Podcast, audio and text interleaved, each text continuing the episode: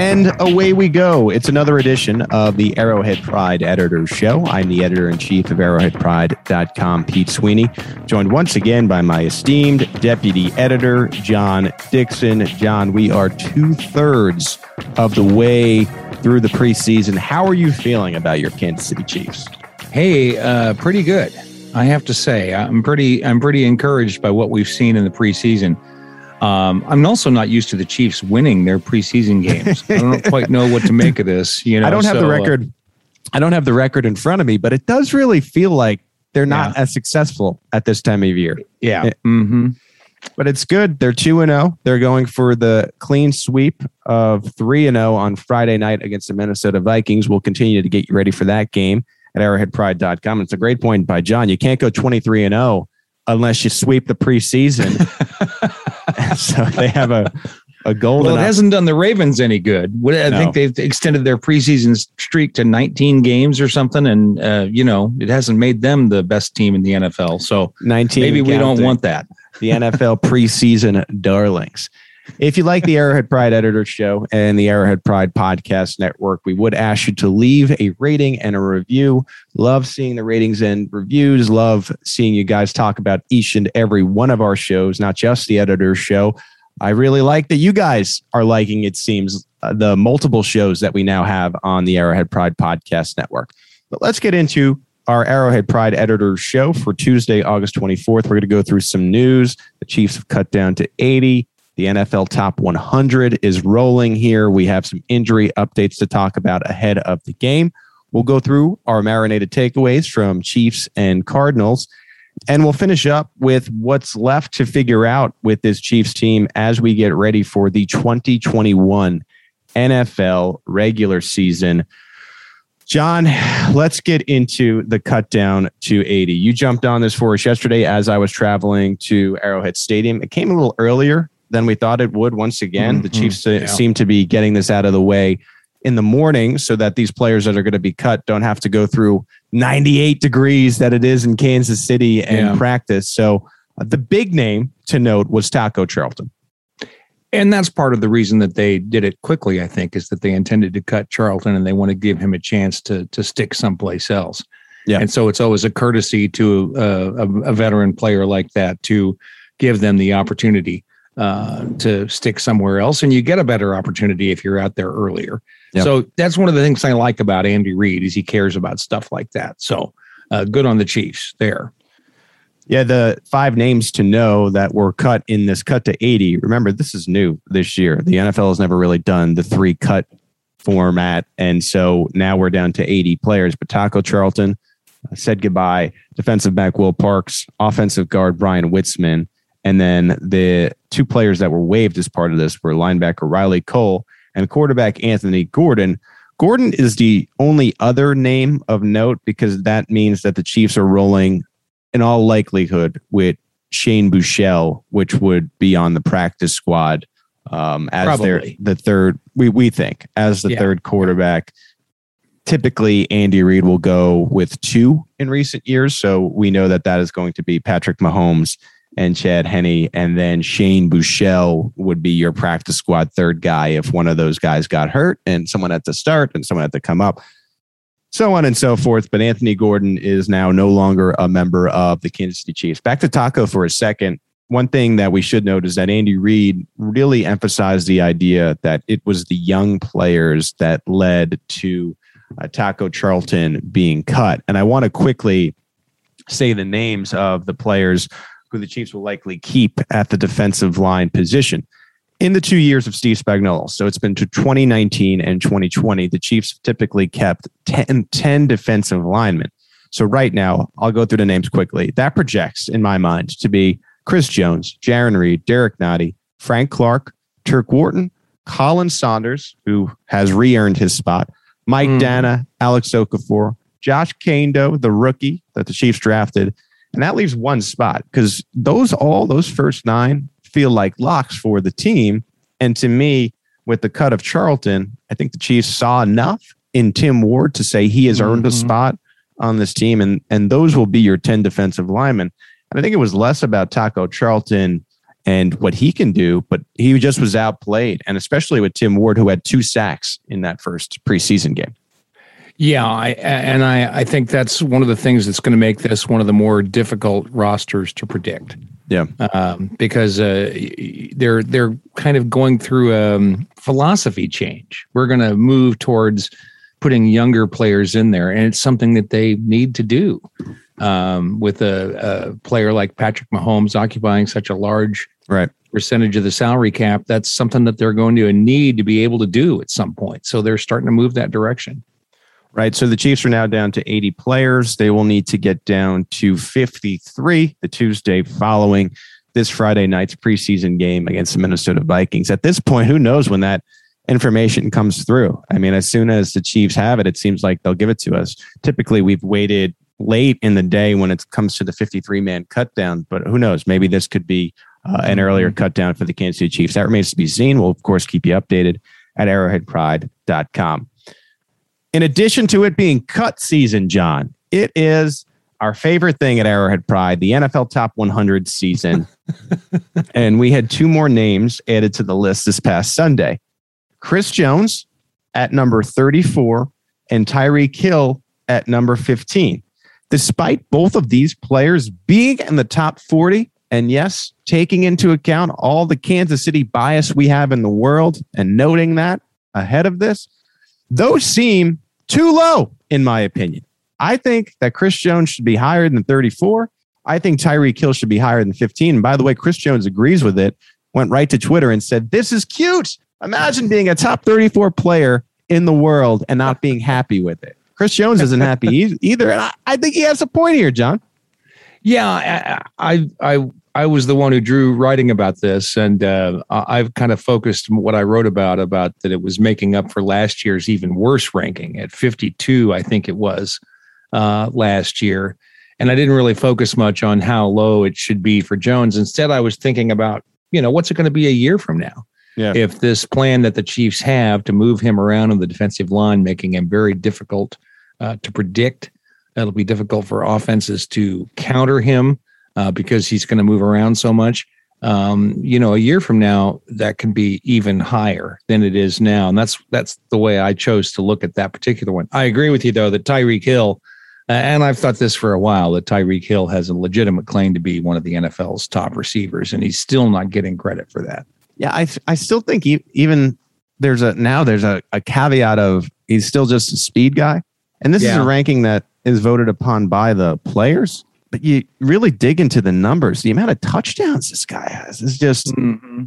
incredible. He had 15 receiving touchdowns. Like at a certain point, people got to dig into the numbers, and I guess that's players included, and realize now this is a receiver. And man, I watched Tyreek Hill. I got to watch him at training camp, even what was yesterday at practice, the hops that he has and the tracking ability and high pointing the ball.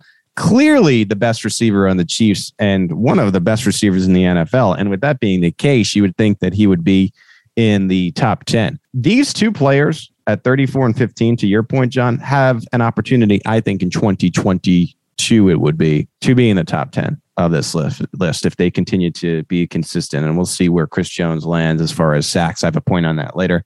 Uh, teaser for our marinated takeaways. yeah, I've already touched on it online too. So, a silver lining of this, though, is the fact that we did not hear the names from it was 40 to 11 of Patrick Mahomes and Travis Kelce, meaning they have broken through to the top 10. Mahomes last year was number four, which was ridiculous, uh, which is why we swore off the NFL top 100 at Arrowhead Pride for 364 days. And then Travis Kelce uh, finally getting the respect he deserves after years and years of not being considered the top tight end in the league, will be top 10.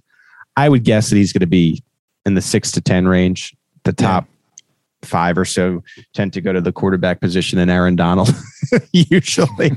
so, and I also, I do also think that this is the year that Patrick Mahomes is finally number one. So he won't have to count on his fingers against whoever uh, the opponent would be uh, in that case. Don't you agree there, John?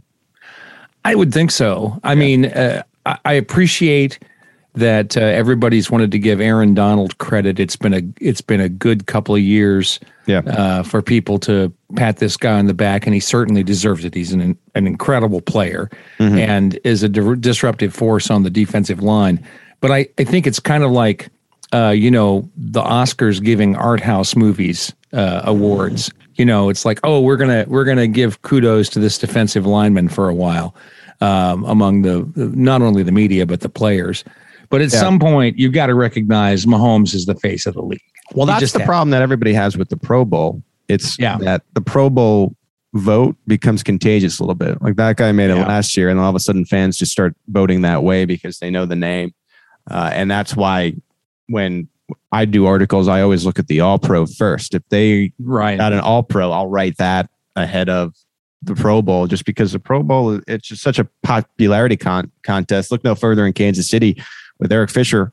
I believe he was elected to the Pro Bowl twice.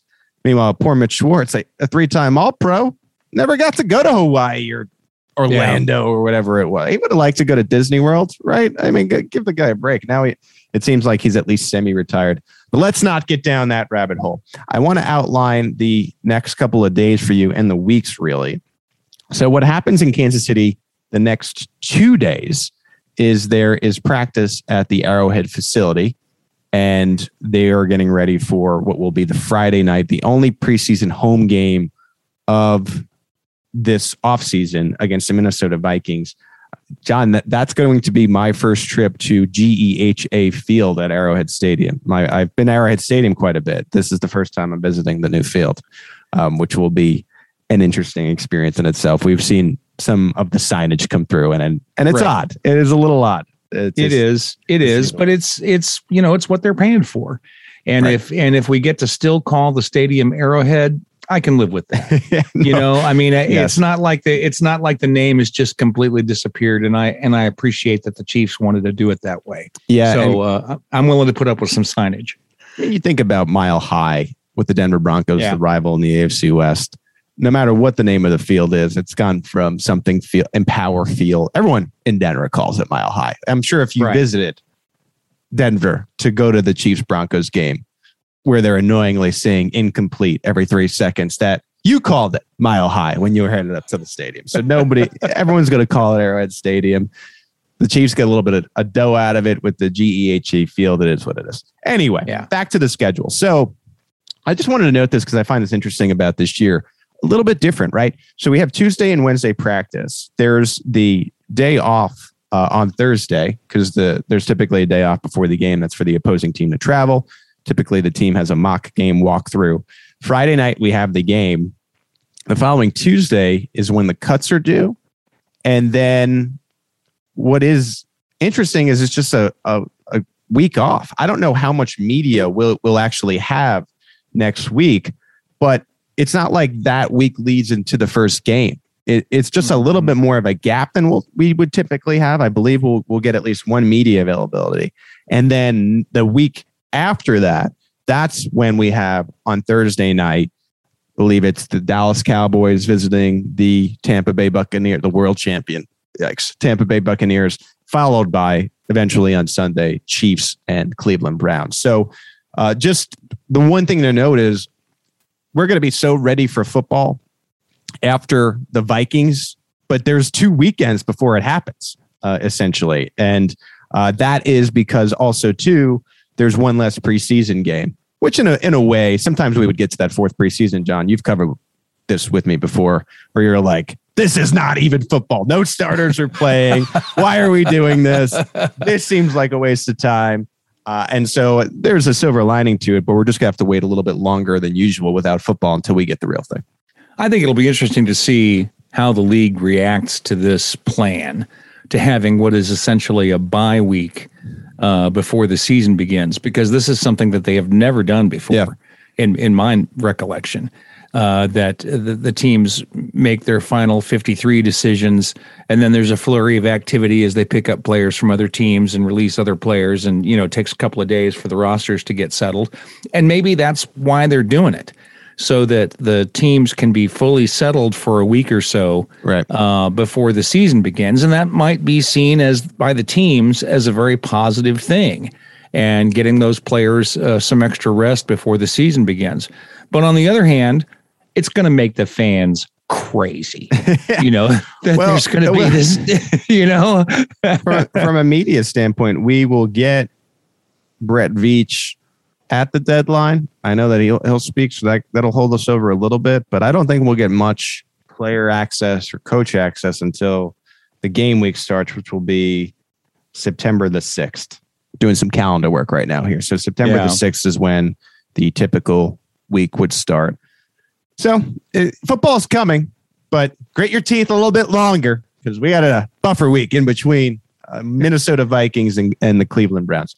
And you know that goes into how much we'll see the starters, which we'll talk about a little bit later.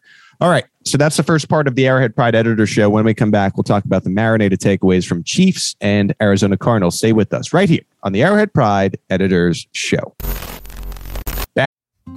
Support for this show comes from Sylvan Learning.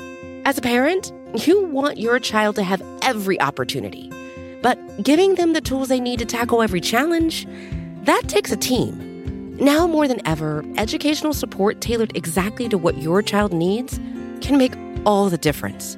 That's why parents have trusted Sylvan Learning for 45 years as the ultimate teammate in their child's educational journey, instilling in them a love for learning and a passion for reaching the next level. And Sylvan's Insight Assessment can identify gaps in learning and areas that could be of concern for your child. It's a 360 degree view into your child's learning that you can't find anywhere else and helps ensure that your child didn't miss something in school that might put them at a disadvantage in the future. And right now, it's the best price of the year at $29. Go to sylvan29.com to learn more and get your child's assessment for only $29. That's S Y L V A N 29.com.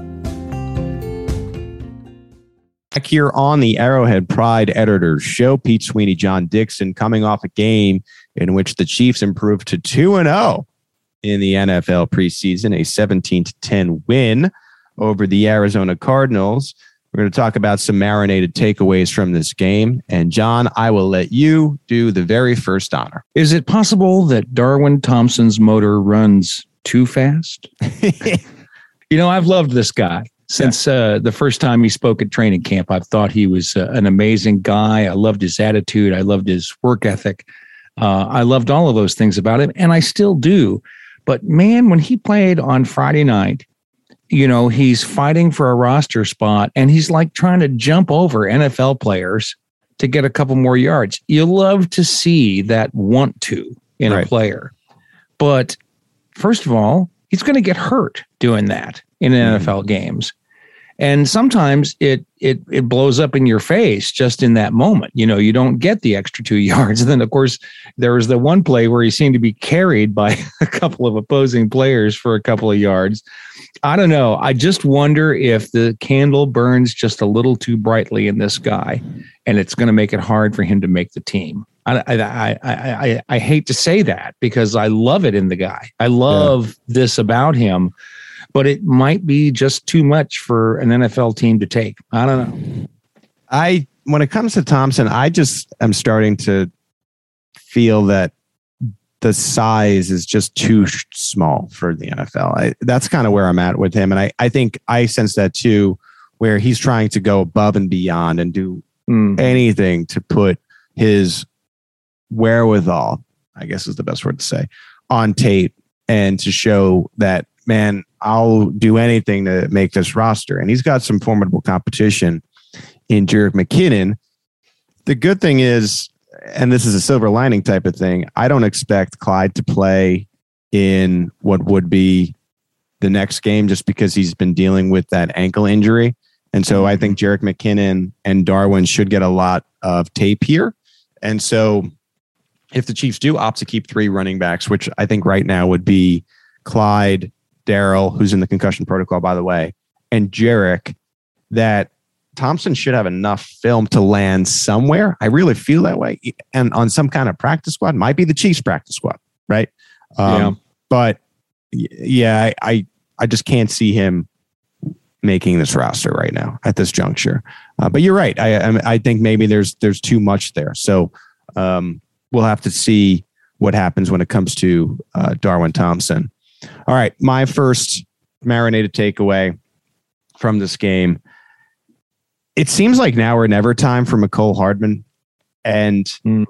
we have found in in the days following that maybe some of the miscommunication was once again on Hardman, the way that the press conferences are kind of going. You listen to Andy Reid's press conference right here in the Arrowhead Pride Podcast Network on From the Podium, which we have up from yesterday. Andy Reid essentially alludes to, well, Tyreek Hill was an emergency sit. And so Mecole Hardman was asked to play a little bit more of that Z position, that go to position for Patrick Mahomes. And maybe he wasn't in the right spot. Now, blind eye, from what we saw, we were kind of essentially blaming Patrick Mahomes, but the team is going in a different direction, which you expect. So there's a little bit of a gray area here for sure. And I, I don't want to lose that. Mm-hmm. But in my experience in watching both of these two gentlemen, the miscommunication might be on Mecole Hardman, right? And right. he's had a really good camp. And I think this is such an important year for him, both for the Chiefs because they need him. Sammy Watkins is no longer here, and for his career. He's in his third season. If he proves to be irreplaceable, he could end up with a new contract. Uh, but this seems like bread and butter stuff where you just have to know the positions. And it does give me a little pause that there still seems to be some aspect of a learning curve when it comes to this playbook in year three.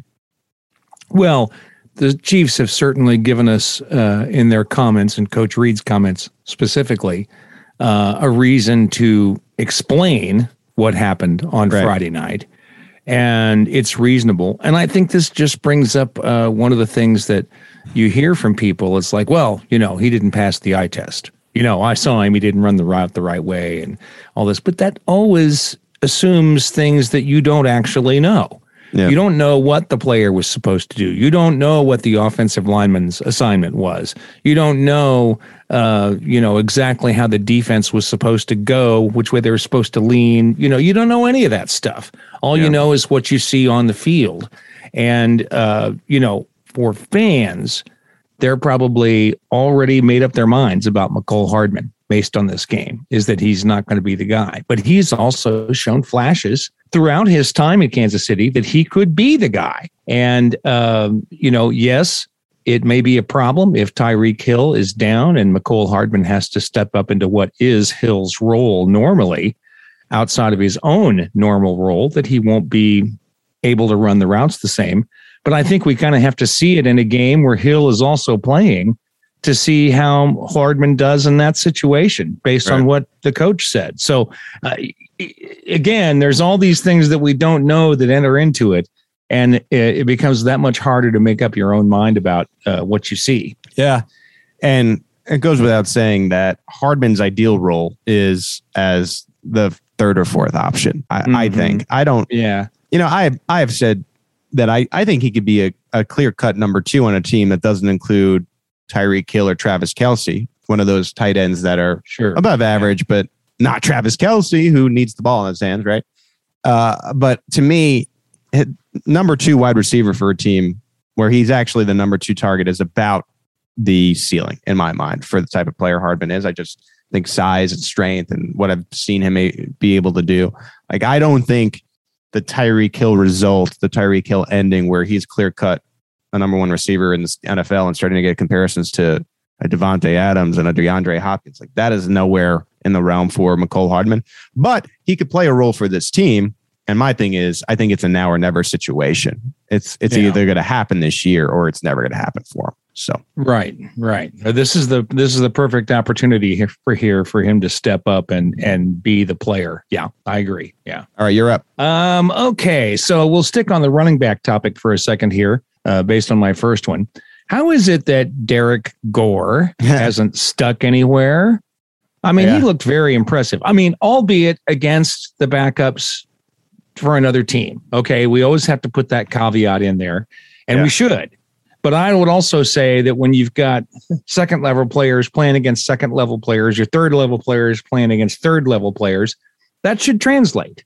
You know, that uh, just because Derrick Gore runs well against the third string, well, it, it's it's he's in the same spot. Right. You know, so that should tell you something. But you know, this guy's been on mostly the Chargers practice squad the last two years. He spent some time on the the Washington football team practice squad. How is it he hasn't stuck someplace? He looks to me like he's got a lot of talent. First of all, a couple things about this guy. I'm glad you brought him up. For, I want to apologize to poor Derek because on the post game show I called him Elijah McGuire, and he deserves his actual name. I had the wrong Yeah. running back, and a couple people noted that on YouTube. Thank you to our wonderful fans at Arrowhead Pride. Did did, Sec- did did his dad write to you or anything?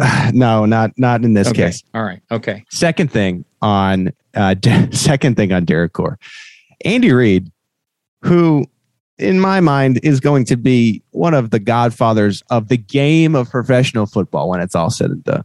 Like Mhm. you know, you talk about these Mount Rushmore coaches. Andy Reid might be on it by the Yeah. end of it. I mean, if he gets a couple more Super Bowls, especially. He compared Gore to Gale Sayers after the game. What? Like, what are we talking about? If he's like Gale Sayers, then why is Clyde Edwards Helaire your starter? Let's promote him and have him be the starter. Um, third, I have never seen someone run faster out of bounds uh, than this young man did during the preseason game.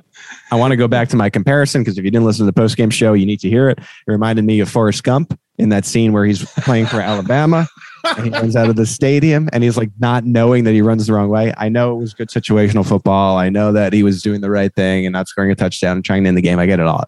But it just reminded me of Forrest Gump and I had to say that. But yeah, I agree. And he's an intriguing player. I think this is definitely someone that will make the Chiefs practice squad.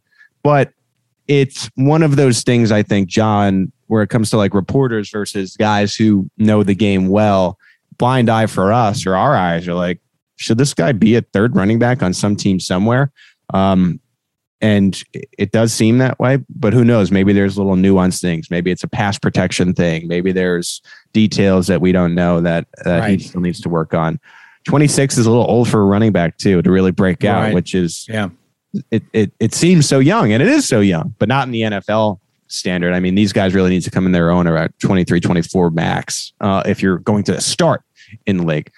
We'll see. There's another Gore who uh, in the league who would tell you otherwise when it comes to age because I think he's approaching 40 and is going to be probably with the team. I don't think he's with the team right now, but he was with the team last year. I'm sure someone will get injured and he'll Yeah, find a team Yeah. He'll find a spot somewhere. at some point. But yeah, uh, I like the point on Derrick Gore by you. We'll see if he makes a practice squad. I don't have him on my roster right now. I can't really find a spot for him. The offense seems to be too good, trying to figure out who those 25 are going to be. But I think a practice squad spot for him is, is certainly a, a possibility, considering the head coach thinks he's Gale Sayers. Okay, um, back to Chris Jones on uh, my next marinated takeaway. This hybrid experiment thing, it seems like it's working. Um, we got a, a sack from the edge position after we saw a sack from the tackle position in the earlier game. I don't know what opposing offensive lines are going to do. You could literally, if Chris Jones can seamlessly go from position to position to position, you could pick their weakest offensive lineman and say, Chris, go play. Uh, then, if that's not working and they're doubling him in there, you have Jarran Reed, you have Derrick Nnadi, you have Khalen Saunders who's reinvented himself. Who knows what you get from Frank Clark? I think his team as a whole, because of Chris Jones moving, is going to have a ton of sacks. I think they might lead the league in sacks. And I also think Chris Jones, from an individual standpoint, has a chance to lead uh, the league in sacks because it's not an Aaron Donald thing. This is different from Aaron Donald. And Aaron Donald will always be, as far as he's in his prime, the best defensive tackle in the league. No offense to Chris Jones. He's just that. But Chris Jones might be the best defensive lineman in the league with this newfound Mm. ability to Yeah. Be a hybrid type of player. And he's got an extra game, and I think he's going to get, two sacks a game. I, I don't I don't see how he doesn't have a sack a game, and that puts you at 17. Um, so let's see what happens. I know it's the preseason, and I'm getting overexcited probably about this, but it, it just seems extremely different for the position in the sense that maybe he's not the best edge in the league, maybe he's not the best defensive tackle in the league, but to be so good at both and be able to really mix and match all game long and be in advantageous positions for the entire game. I'm eager to see what happens here. I think you can approach 20 sacks. I, I agree. I, I think this uh, has the potential to be a uh, a. I think I called it uh, uh, uber dominant or something like that uh, when I mentioned it in uh, an article yesterday. Um, used the word Uber. I remember that. Um, yeah, I think this is something that we don't really know how it's going to play out, but so far it looks like it's working the way they expect it to. Right. Again, we have to put in that preseason caveat. You know, and it's, it's uh, inventive. It's inventive. It's different. Yeah. Uh, yeah. what did you say? Uber. Uh, Uber dominant, I think. Uber dominant, better than yeah. Lyft dominant. I'm an Uber guy. I don't like Lyft. It always feels like Uber is a little bit better. I'm glad you you said that. But no, I I completely agree. I I think that I'm I'm just eager to see where he ends up when it comes yeah. to sacks this year. And and you know, you knock on wood here too, because he's had a little bit of an injury issue here and there as his career has gone on. One thing is if you're going to try to lead the league in sacks, if you're going to, I'm, and I'm going bold here, try to push for the sack record with your extra game, you got to stay healthy. So we wish Chris Jones, of course, good health. But man, I'm excited to see what uh, happens with this hybrid defensive lineman experiment type thing. Well, that leads me to mine, uh, which uh, a nice little segue here. It seems that the panic over defensive end was misplaced. You know, after the draft, a lot of Chiefs fans were saying, "Oh, they didn't get a defensive end until they got Kaindoh, and we don't know what this guy's going to be able to do." And you know, we're shorthanded at the position, and Frank Clark isn't living up to his contract, and blah blah blah blah. He's got these young guys, blah blah. Well, and now they're cutting Taco Charlton. So apparently, they feel pretty good about the players they have in there for defensive end. They feel like they can get rid of Charlton, who at moments last year looked like one of the better defensive ends that they had when he was healthy. Yeah. So I think that tells us that the Chiefs feel pretty comfortable with where they're at. Now, they may be wrong. There's always that possibility. But the team certainly feels, based on the release of Charlton, and as you noted before, uh, the young players that they have, including guys like Tim Ward and mm-hmm. Mike Danna, that uh, others maybe not, don't have on their radar yet in other NFL markets. Uh, they seem to be pretty confident with where they're at. So let's see what that looks like going into the season. Yeah, that's a good point.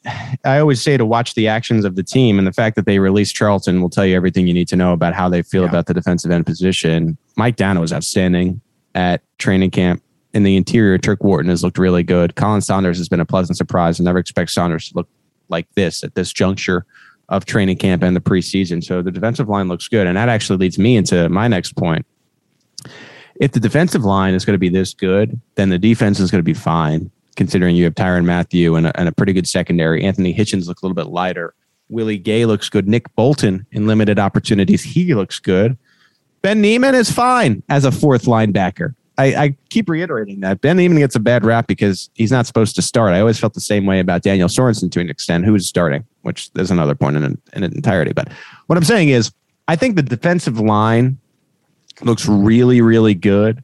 And that makes every level of your defense better. That's something we know. That's football 101. Right. right. Makes it easier. Makes it easier on the linebacking core. And I understand Kyler Murray didn't have DeAndre Hopkins in this game.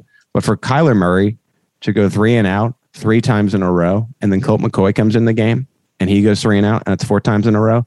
And then this offense, again, preseason, again, no DeAndre Hopkins, but this offense doesn't have a first down till 4:30 in the second quarter, right? With the Chiefs still playing their ones, and there were some twos in the games at that point. The Chiefs won 12 games in the Super Bowl in 2019 with an average to above average defense. They won 14 games and got to the Super Bowl. Didn't win it, but got to the Super Bowl in 2020 with, I would say again, a slightly uh, above average defense. If we can assume that Patrick Mahomes and the offense are going to remain in the elite territory, right? 28 ish mm-hmm. points a game.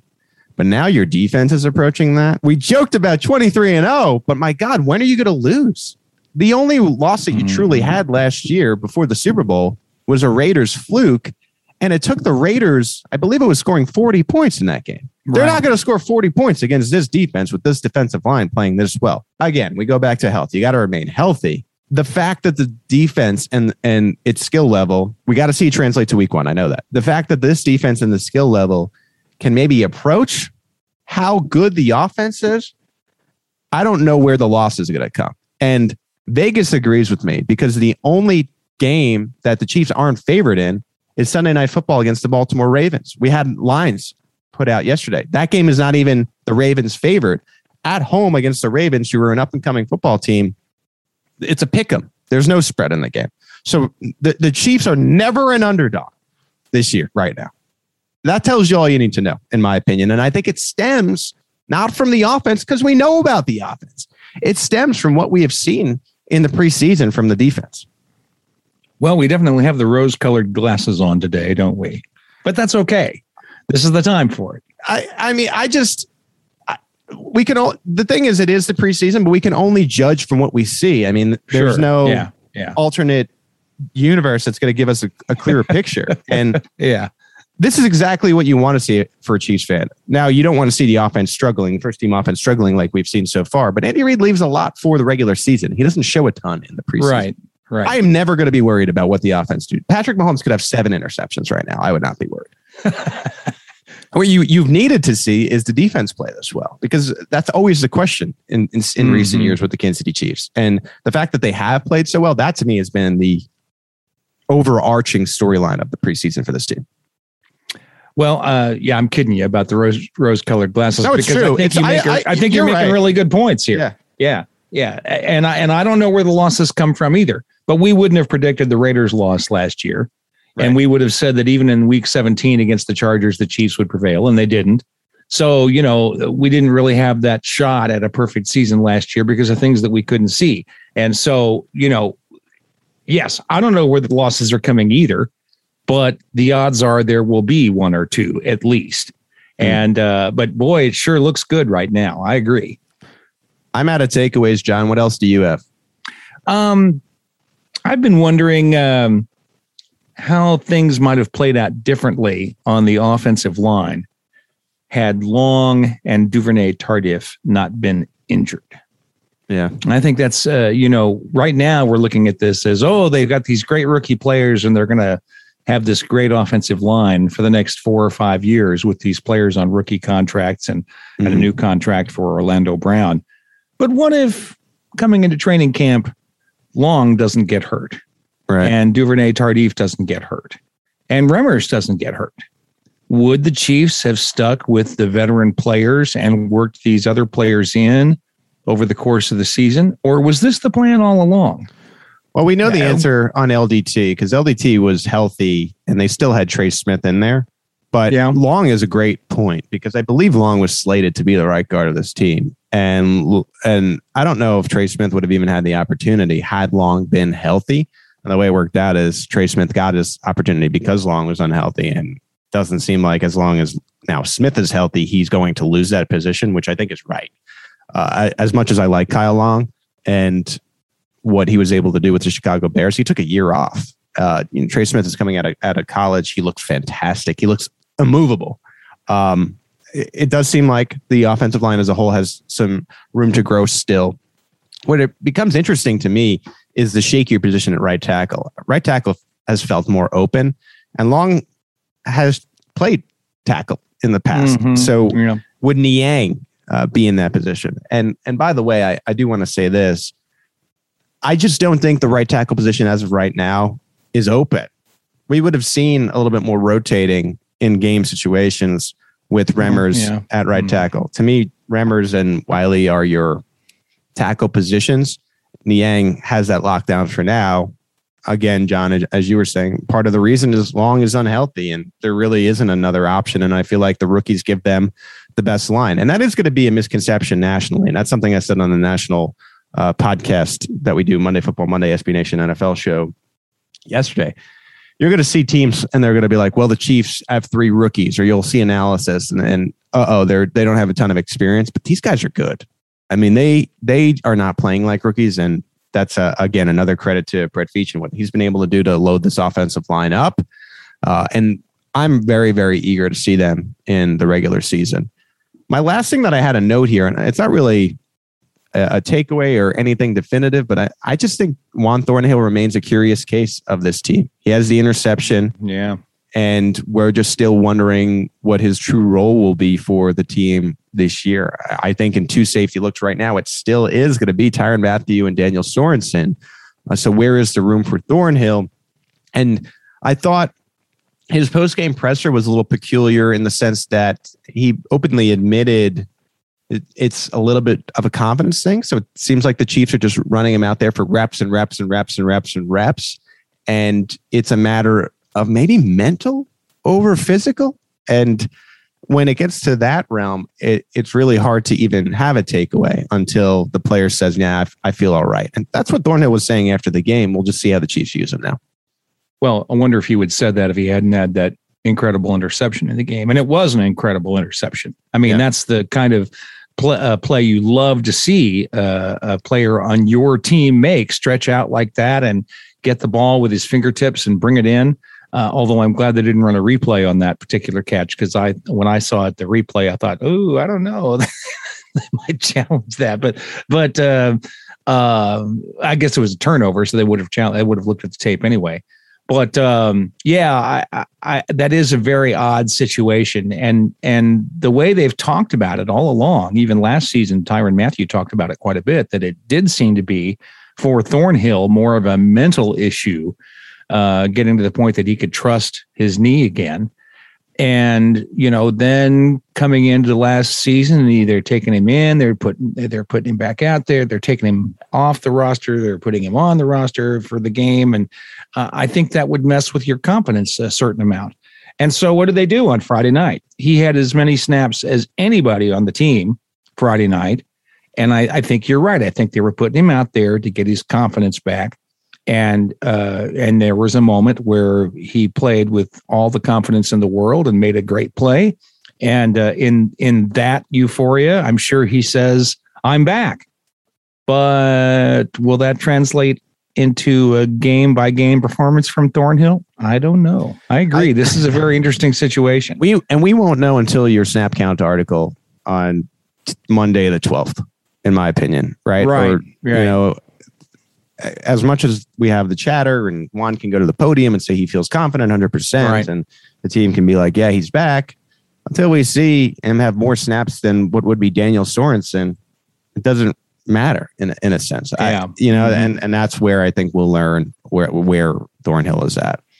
Any other takeaways from you, John? Because I have some things I'm going to be looking for against the Vikings. Well, I, I just wanted to say that this is probably the most difficult to predict final roster I've ever seen for the Chiefs certainly I mean, always in, certainly in this regime i yeah, i would agree yeah, with you. Yeah. I i, I don't know how you know i'm talking with some of the fellow reporters on the field at practice yesterday and fitting the talent on the roster offensively especially within the, the parameter of 25 players because you 25 plus 25 plus a specialist is 53 it's tough.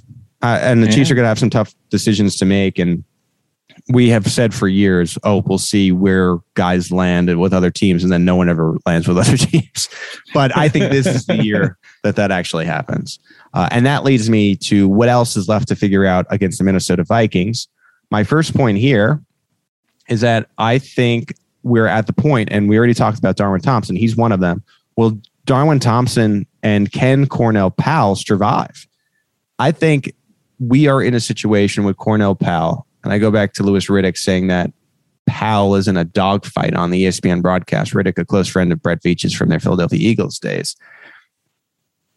Is Powell about to lose his position on the 53 man roster for Daurice Fountain, who has proven to be uh, a really strong receiver for this Chiefs team? Marcus Kemp has had a really nice training camp.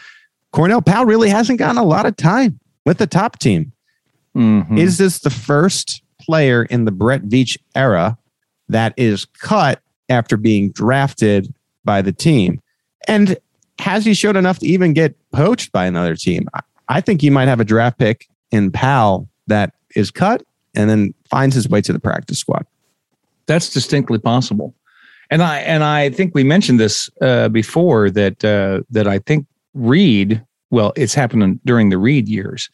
That I think they've drafted a fullback in 2013 and then got Anthony Sherman and let the fullback go. If I remember that correctly. And KeiVarae Russell, but that was the Dorsey days. So right, Reid, right. I'm, I'm talking about right. Brett Veach, Veach yes, taking yeah, I over. understand.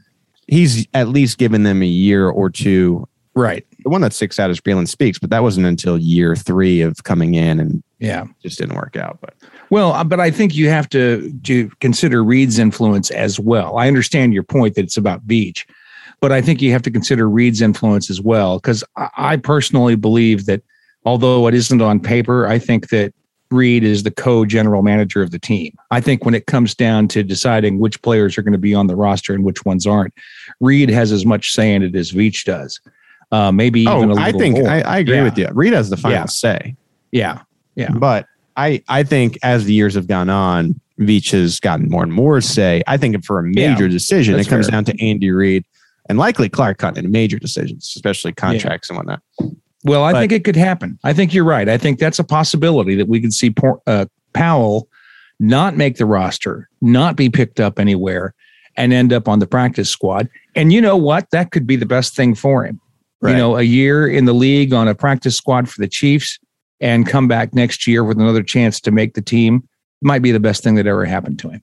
Right. So I'll be watching number 14 on Friday night. That Yeah. that's just because I think it's it's he's got to prove it and show enough on tape that the Chiefs might get a little shook about him getting stolen, or Mhm. he's gonna be on the practice squad for them or a practice squad of another team. All right. Uh, next thing I'm watching for. Will Patrick Mahomes simply play until he scores?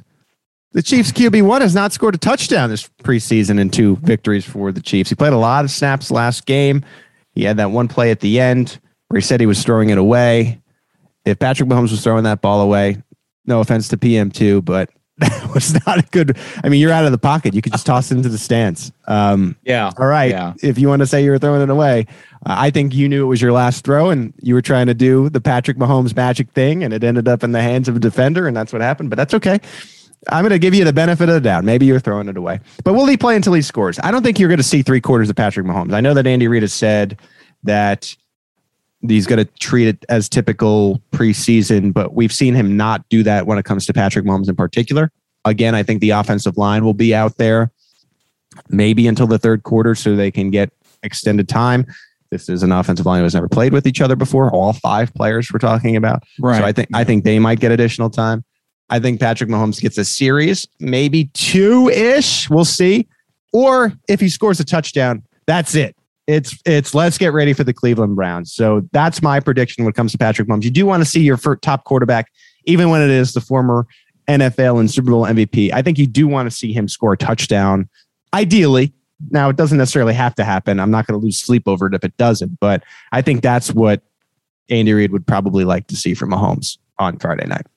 I think that's a good point. Um, I mean, he, we may see him for the full half, Right. But uh, I wouldn't be a bit surprised if the Chiefs come up with a touchdown at any point uh, while Mahomes is on the field. That that's that's the exit point. I wouldn't be surprised by that at all. And I and you know, Reid even said the other day that while it was important for uh, the offensive line to continue their development, they needed to hear Mahomes' voice and work with Mahomes. Yep. He also pointed out that they needed time with Chad Henne too, because they're not going to get much time with him in, on the practice field once the season begins. And should Mahomes get hurt, they're going to have to be able to play for him. So uh, I think you know Reid's running a balancing act here, trying to get some time for both of his quarterbacks, his main quarterbacks. Um, and uh, so if Mahomes gets a score where he can, you know, go into the regular season on a high note, uh, I wouldn't be a bit surprised if he sits down at that point. We're getting to the end of our show. I also think it's going to be big nights for Jody Fortson. Can he push to Mm-hmm. get a fourth tight end? We had talked about the running back position. We talked about the wide receiver position. I think the fullback is locked into this team. That's where I was wrong in my last uh, roster prediction. Happy to admit that. I think from a defensive line position, we already went through that. Linebackers, Darius Harris sticks out. I think he still has something left to show, although he's had a good preseason and training camp. Yeah. I think we know the top linebackers on this team.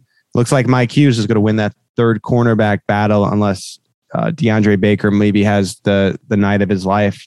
Mike Hughes continues to get pushed into that outside nickel cornerback position on what would be the right cornerback.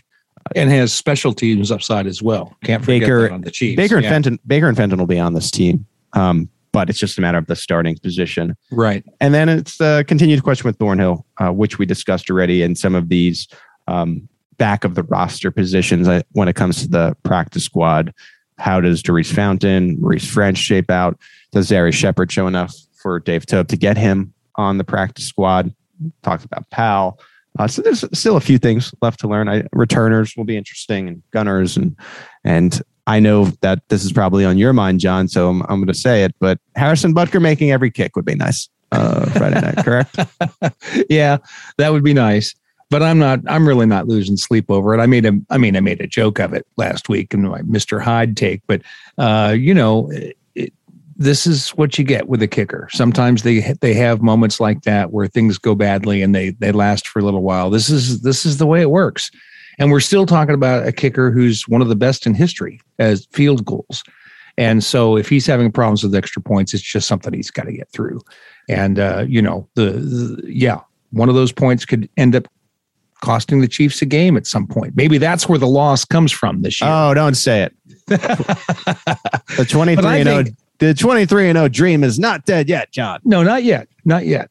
But uh, I, I, agree with you that uh, Jody Fortson is somebody to be watching on uh, on Friday night. I think that the Chiefs are still trying to make up their minds about what they're going to do at tight end, uh, whether they're going to keep three or four. And I think that um, you know last week they had those guys had almost identical snap counts and uh, and performed in a similar fashion. And I think it's going to be a very tough choice for the Chiefs, not only to decide whether or not Fortson makes the roster, but also how many tight ends they're going to keep and how that fits in with the fullback situation and the running back situation and so on and so forth. I mean, there's a lot of moving parts there.